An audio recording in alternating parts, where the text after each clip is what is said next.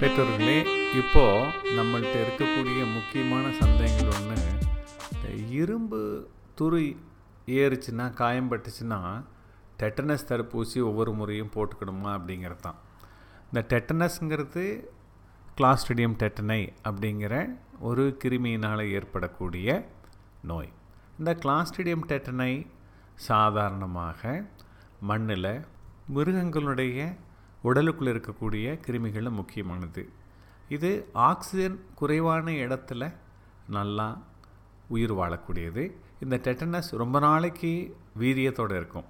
மண்ணில் இருக்கும்போது இது கிருமியாக இல்லாமல் ஸ்போர் அப்படிங்கிற வடிவத்தில் இருக்கும். அந்த ஸ்போர் நான் முதல்ல சொன்ன மாதிரி ஏதோ ஒரு காரணத்தினால நமது உடம்பில் ஏற்படக்கூடிய காயத்துக்குள்ளே பட்டுச்சு அல்லது காயத்தில் அந்த ஸ்போர் இருந்துச்சுன்னா அந்த இடத்துல ஆக்சிஜன் அளவு குறைவாக இருக்குது அனிரோபிக் கண்டிஷன்ஸ். அந்த சூழ்நிலையில் அது டெட்டனஸ் நோயினை உருவாக்கும். இந்த டெட்டனஸ் நோயினை உருவாக்குவதற்கு முக்கியமான காரணம் அந்த பாக்டீரியா கிருமி உற்பத்தி செய்யும் ஒரு டாக்ஸின் ஒரு நச்சு பொருள். அந்த நச்சு பொருள்னால தான் இந்த தொல்லை வருது. சரி இப்போது ஆஸ்பத்திரிக்கு எப்போ போனாலும் ஒரு ஏதாவது விலங்குனுடைய கடி பட்டுச்சு அல்லது காயம் பட்டுச்சு எந்த காயமாக இருந்தாலும் டிடி போட்டிருக்கீங்களா அப்படின்னு கேட்குறாங்க ஸோ நம்ம முன்னாடி இருக்கிற கேள்விகள் ரெண்டு. ஒன்று ஒவ்வொரு முறையும் டிடி போடணுமா? இந்த டிடி போடுறதுனால தடுக்க முடியுமா? டெட்டனஸை அப்படிங்கிறது தான்.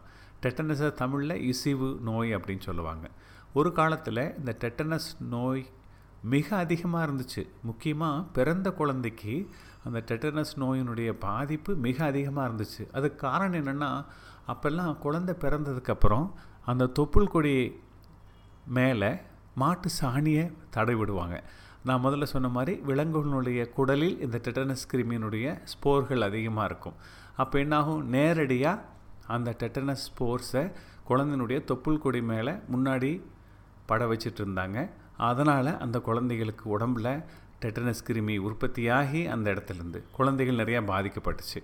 இதை தடுக்கிறதுக்கு ரெண்டு விதமாக சரி செஞ்சாங்க. தாய்க்கு டெட்டனஸ் டிடி அப்படிங்கிற ஊசி மருந்து மாதமாக இருக்கும்போது மூணு மூணு தடவை ரெண்டு தடவை அப்படின்னு அவங்களுடைய கர்ப்பத்தை பொறுத்து தொடர்ந்து தந்தாங்க.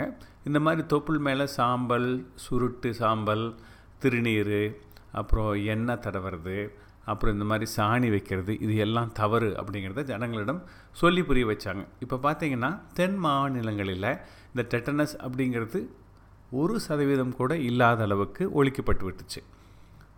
சரி வேறு எதனால் இப்போ வந்து வருது அப்படின்னா சரியான அளவுக்கு இந்த குழந்தைகளோ பெரியவங்களோ அந்த டெட்டனஸ் நோய் கிருமிக்கு தேவையான எதிர்ப்பு சக்தி அவங்க உடம்புல இல்லைன்னா எப்படி எதிர்ப்பு சக்தி கொண்டு வருது இப்போ குழந்தைகளுக்கு நாம் முத்தடுப்பூசின்னு சொல்கிறோம்ல அதிலிருந்து டெட்டனஸ் தடுப்பு மருந்து அதோடு சேர்ந்தே இருக்குது அப்புறம் அதுக்கு ஒன்றரை வயசில் ஒரு பூஸ்டர் நாலரை வயசில் ஒரு பூஸ்டர் பத்து வயசில் ஒரு பூஸ்டர் பதினாறு வயசில் ஒரு பூஸ்டர் அப்படின்னு தொடர்ந்து போடும்போது அந்த டெட்டனஸ் நோய்க்கான எதிர்ப்பு சக்தி உடம்புலேயே இருக்கும். கடைசியாக அந்த தடுப்பு ஊசிகள் போட்டிருந்து பத்து வருஷத்துக்கு மேலே ஆச்சுன்னா நீங்கள் ஒரு முறை இந்த மாதிரி காயமோ ஏதாவது ஏற்பட்டால் போட்டுக்கொள்ளணும். அப்படி போட்டுட்டோம்னா அந்த டெட்டனஸ் நோய் வரக்கூடிய ஆபத்தினை நாம் தவிர்க்கலாம். போன மாதம் ஒரு தடவை காயமாச்சு இந்த மாதம் ஒரு காயமாச்சு. உடனடியாக இந்த தடவையும் போடணுமா அப்படின்னா தேவையில்லை. ஒரு தடவை நீங்கள் டெட்டனஸ் தடுப்பூசி போட்டிங்கன்னா அதனுடைய எதிர்ப்பு சக்தி பத்து வருடங்களுக்கு இருக்கும். ஆனால் காயத்தினுடைய தீவிரம் அதிகமாக இருந்துச்சுன்னா அல்லது மிக மோசமான அசுத்தமான இடத்துல கழிவுகள் நிறைந்த இடத்துல உங்களுக்கு காயம் ஏற்பட்டிருந்தது பி- புண்ணு மிக மோசமாக பாதிக்கப்பட்டிருக்கு அப்படின்னா டெட்டனஸ் இம்யூனோகுளாபுலினும் உடனடி நிவாரணத்திற்கு உடனடியாக எதிர்ப்பு சக்தி தருவதற்கு போட வேண்டியது இருக்கும். தொடர்ந்து டெட்டனஸை நாம் கூடவே தருவாங்க. ஸோ ரெண்டு முக்கியம். டெட்டனஸ் ஊசி போட்ட உடனே உடனடியாக எதிர்ப்பு சக்தி உற்பத்தி ஆகாது. அதனால தான் மிக மோசமான காயங்களுக்கு டெட்டனஸ் இம்யூனோகுளாபுலின் தருவாங்க. சாதாரண காயங்களுக்கு மட்டும் நாம் டெட்டனஸ் ஊசியை போட்டுட்டோம்னா முதல்ல போட்ட டெட்டனஸ் ஊசிக்கு உங்கள் உடம்புல இருந்த எதிர்ப்பு சக்தி மீண்டும் தூண்டப்பட்டு டெட்டனஸ் நோய் கிருமி பாதிக்கப்படாமல் நம்மை காப்பாற்றிக்கொள்ளும். உங்கள் சந்தேகம் புரிஞ்சிருக்குன்னு நினைக்கிறேன். மீண்டும் ஒரு முறை மறுபடியும் சந்திப்போம். நன்றி வணக்கம்.